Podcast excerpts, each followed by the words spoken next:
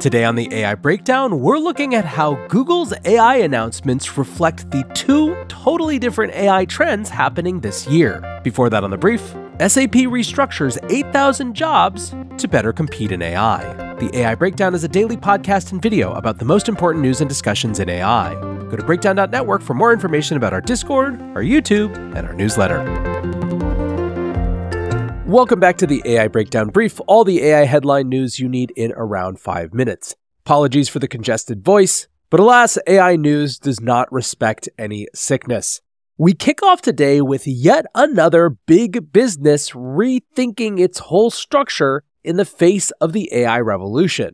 This week, it is European enterprise software giant SAP who's restructuring about 7% of their 108,000 jobs for a total of 8,000 jobs impacted as part of a larger shift to focus on artificial intelligence. So, what does restructuring mean in this? Is this just a euphemism for layoffs, or does it mean something different? SAP is a little bit circumspect about that. They said in a statement, the majority of the approximately 8,000 affected positions is expected to be covered by voluntary leave programs and internal reskilling measures. So it sounds to me like a combination of layoffs, although given that they're calling them voluntary leave programs, they're going to try to basically get people to agree to leave on their own. And some number of them, at least, are going to be retrained and reskilled for new AI related roles.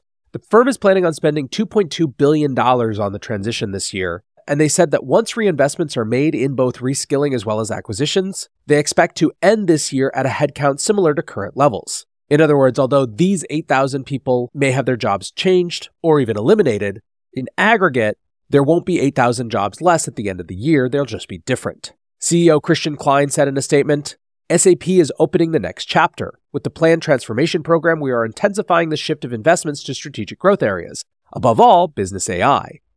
Now, this is not SAP's first forays into the AI world. Last summer, for example, it announced that it had invested in three different generative AI companies and pledged to invest more than a billion dollars to fund AI enterprise tech companies. In this sort of transition, they join, well, basically everyone who is trying to court investors by talking about how much they're going to spend on the AI transformation. For example, last July, Wipro, one of India's biggest software service providers, said that it would spend a billion dollars on improving its AI capacities as well. That 1 billion included retraining for its entire staff of 250,000 people. Now, SAP also on Tuesday reported some good news from an earnings perspective, forecasting a jump in revenue of 24 to 27% for its cloud business. And between these two things, the market likes what it's hearing. SAP is up 7% on the day and 11% over the last week. Now, another big company that is in the news related to its AI initiatives is Apple. The Financial Times is reading some tea leaves and writes Apple boosts plan to bring generative AI to iPhones. Basically, the Financial Times is running down things like recent acquisitions, job postings, academic papers that Apple is publishing, and argues that, quote, Apple is quietly increasing its capabilities in AI, making a series of acquisitions, staff hires, and hardware updates that are designed to bring AI to its next generation of iPhones. The FT notes that a recent research report from Morgan Stanley identified that almost half of Apple's AI job postings now include the term deep learning, which suggests that they're more focused on generative AI. And Wedbush analyst Daniel Ives said they're getting ready to do some significant M&A. I'd be shocked if they don't do a sizable AI deal this year because there's an AI arms race going on and Apple is not going to be on the outside looking in. Now, of course, it's an open secret as to what Apple is trying to do with AI. FT writes Apple's goal appears to be operating generative AI through mobile devices, which would allow AI chatbots and apps to run on the phone's own hardware and software rather than be powered by cloud services and data centers. That technological challenge requires reduction in the size of the large language models that power AI, as well as higher performance processors. This seems to be the be all and the end all of Apple's AI efforts. On the one hand, increase the performance power of the hardware itself, and at the same time, improve the performance of ever smaller LLMs. Luckily, there are lots and lots of projects, many of them open source, that are working on exactly that sort of shrinkage with some fairly positive results right now. Now, the other big bit of Apple news today was that Bloomberg reports that insiders are suggesting that its plans to release a self driving car are being pushed back, as well as being a little bit more limited in scope. Apple had initially wanted to have a fully autonomous car, what they call a level 4 or level 5 automation, which would be able to drive everywhere and might not even have pedals or a steering wheel, but that their ambitions have now been downgraded to level 2, which has things like lane centering and adaptive cruise control, as well as steering and brake acceleration support. Now, Apple's car plans have been a very ill fated project in some ways inside the company. It's seen lots and lots of delays and lots and lots of staff turnover, but at the same time, many think it represents one of the biggest opportunities for Apple. These latest reports suggest that instead of coming to the market by 2026, we're now looking at 2028 at the earliest. Jumping to another big tech giant, Microsoft has followed Apple to become just the second company to hit a $3 trillion market cap. Bloomberg calls it the latest example of how optimism over artificial intelligence has fueled a seemingly unstoppable advance in the software giant. Now, part of what makes this important is that whenever we have a new technology, one of the big questions that the market ultimately comes to is will it actually make money for all the people investing in it? Or are they just investing in hype? One of the things that Microsoft is showing is that investing in AI actually impacts other segments of their business, including some of their most important segments like cloud computing, and actually drives revenue. According to data from Bloomberg Intelligence, Microsoft revenue is expected to rise nearly 15% in 2024, which is faster than the overall tech sector. Now, Microsoft, of course, has just opened up its Copilot tools in Microsoft 365. That's its famous programs like Word, Excel, PowerPoint, etc. And whereas they used to be only available to enterprises with 300 or more licenses at a time, now anyone can pay for them. While some of those tools may be less sexy than the very cutting edge of other AI tools that you read about on Twitter or X, you got to think that a heck of a lot more people are going to use their first AI inside of Word than because they saw something on Product Hunt. Now, speaking of a bellwether of how people are using AI, a new survey from Canva and Sago shows that 45% of job seekers report using AI to improve their resume and cover letter. What I think is interesting about this survey is that it really feels like a leading indicator of where the world is headed to me. People transitioning jobs are at a moment where they have a lot of time to reflect around how they improve their prospects for the future. The fact that nearly half of them are reaching for these new generative AI tools once again suggests that they're not just hype being peddled upon us by media, but things that are actually useful right now in a day to day kind of way. Last story today a new report from the Center for Nonproliferation Studies in California shows some alarming developments around North Korea's AI program. Now, North Korea has obviously been targeted by sanctions basically forever, and so there have been some limitations on the hardware that it's been able to access. And yet, this report suggests that they are making progress in a number of different areas of AI development. The report says North Korea's recent endeavors in AI ML development signify a strategic investment to bolster its digital economy. For instance, North Korea's pursuit of a wargaming simulation program using machine learning reveals intentions to better comprehend operational environments against potential adversaries. So, just when you thought you had enough to worry about with AI, now you have North Korea as well. However, that is going to do it for today's AI Breakdown Brief. Next up, the main AI Breakdown.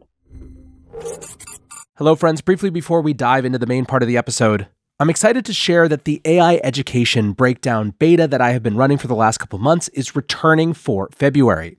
This is an experiment in a different way to increase people's capacities to actually use artificial intelligence tools.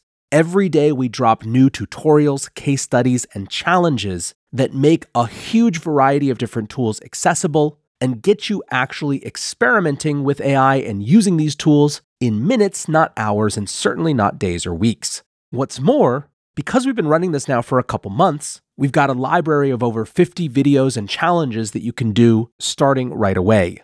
On top of all that, there is an incredibly supportive community of people from all walks of life, from professionals to creators to CEOs to small business owners, who are all learning these tools at the same time, sharing their creations, answering each other's questions, and generally just being incredibly passionate and excited. Now, this is a paid experience. It's $20 a month. And the reason for that is twofold. One, I want you guys to critique this on the basis of having actually paid for it and give me feedback that way. And two, I really want folks who are super motivated and have their own skin in the game when it comes to this community that we're building. I'm so excited to welcome you guys to be a part of this. To sign up and learn more, go to bit.ly slash AI beta. That's bit.ly slash AI beta. Registration ends on Thursday at midnight East Coast time. Appreciate you all. Now on with the show. Welcome back to the AI Breakdown. You might have recently heard me do an episode about the four battles of the AI stack war. It was a concept that was coined by my friends over at Latent Space. And I think that one could expand it even further and use this idea of the various sub battles to help understand and describe the industry. Broadly speaking, when I look at where the field is right now, I see companies running in two very different directions. On the one hand, there is, of course, the never ending pursuit of the state of the art. More advanced models, be they ever bigger models or more performant models at smaller sizes. Whatever it is, the idea is that some number of companies or some parts of companies are focused on pushing the boundaries of what is actually possible.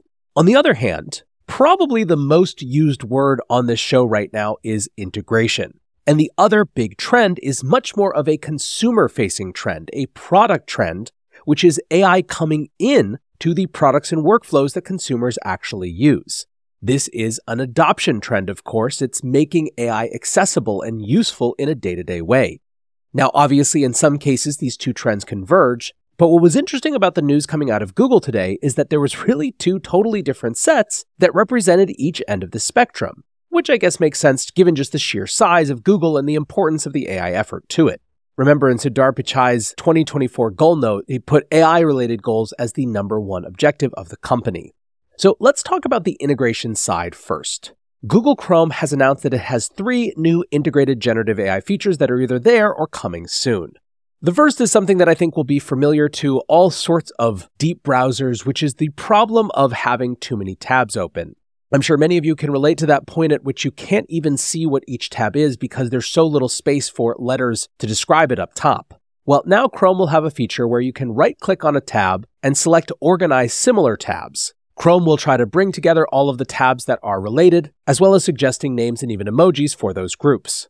So, for example, if you are on the one hand researching a particular topic for work, but on the other looking at flights for your vacation, Theoretically, Chrome is going to be smart enough to be able to know which of those is which and organize them together.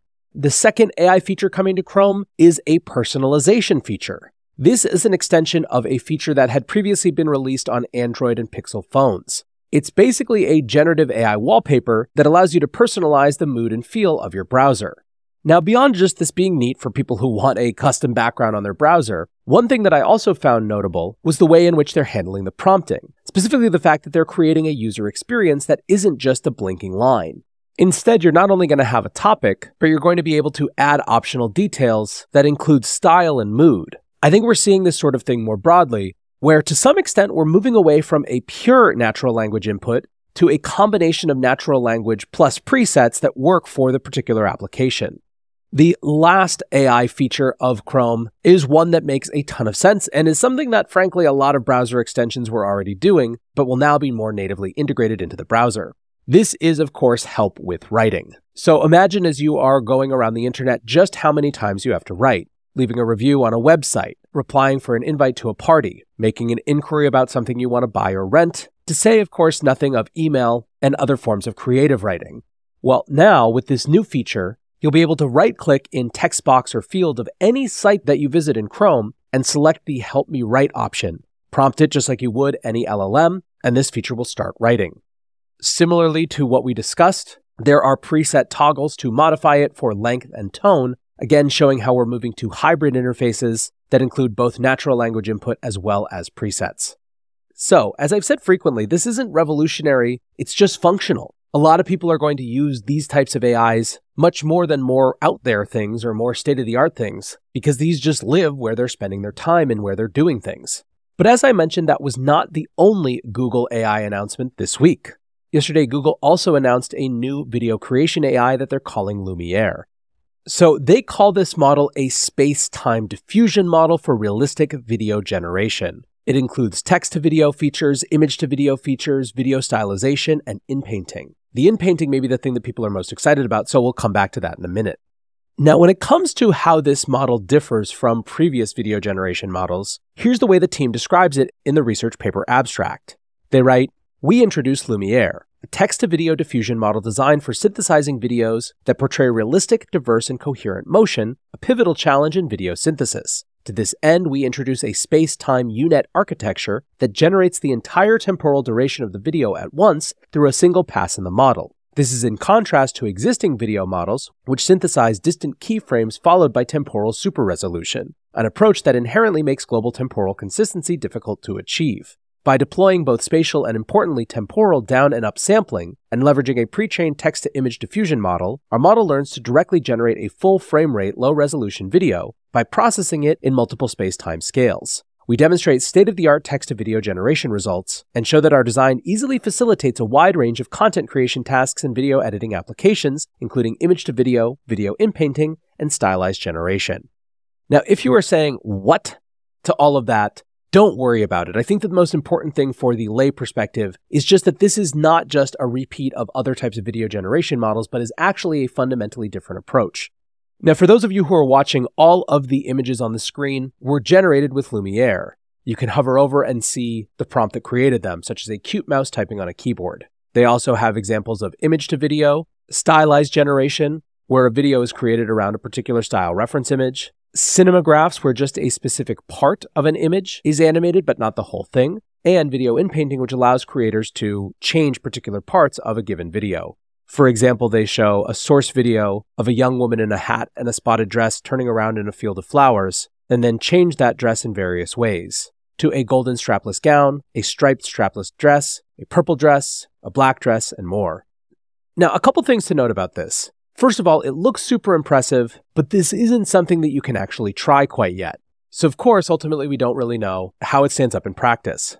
Now, one thing people did notice is that this wasn't the only Google video model that they've been discussing, and recently too. Theoretically Media tweets Lumiere looks really impressive, but what is going on at Google right now? Didn't they just in late December announce Google Poet, which was another video model? Did Poet get rolled into Lumiere? Or is this a case where the left hand has no idea what the right hand is doing? Sure enough, Video Poet is another LLM for zero shot video generation that Google Research has recently been discussing. So far as I can tell, Video Poet and Lumiere are two totally separate efforts. Indeed, comparing the authors of these two papers, there doesn't seem to be any overlap. Now, on the one hand, from the outside in, this certainly does make one wonder about whether Google's efforts are too divided, but at the same time, I think that to some extent, it also shows just how significant video generation is to the state of the art when it comes to generative AI right now. This is an area that's so important that Google apparently has multiple teams racing at it and deploying what are ultimately different strategies to get there. I'm pretty excited for the rapid advancement in this area. I think it's going to open up a ton of creativity. And so for now, I will take all the efforts we can get. That, however, is going to do it for today's AI breakdown. Thanks, as always, for listening or watching. And until next time, peace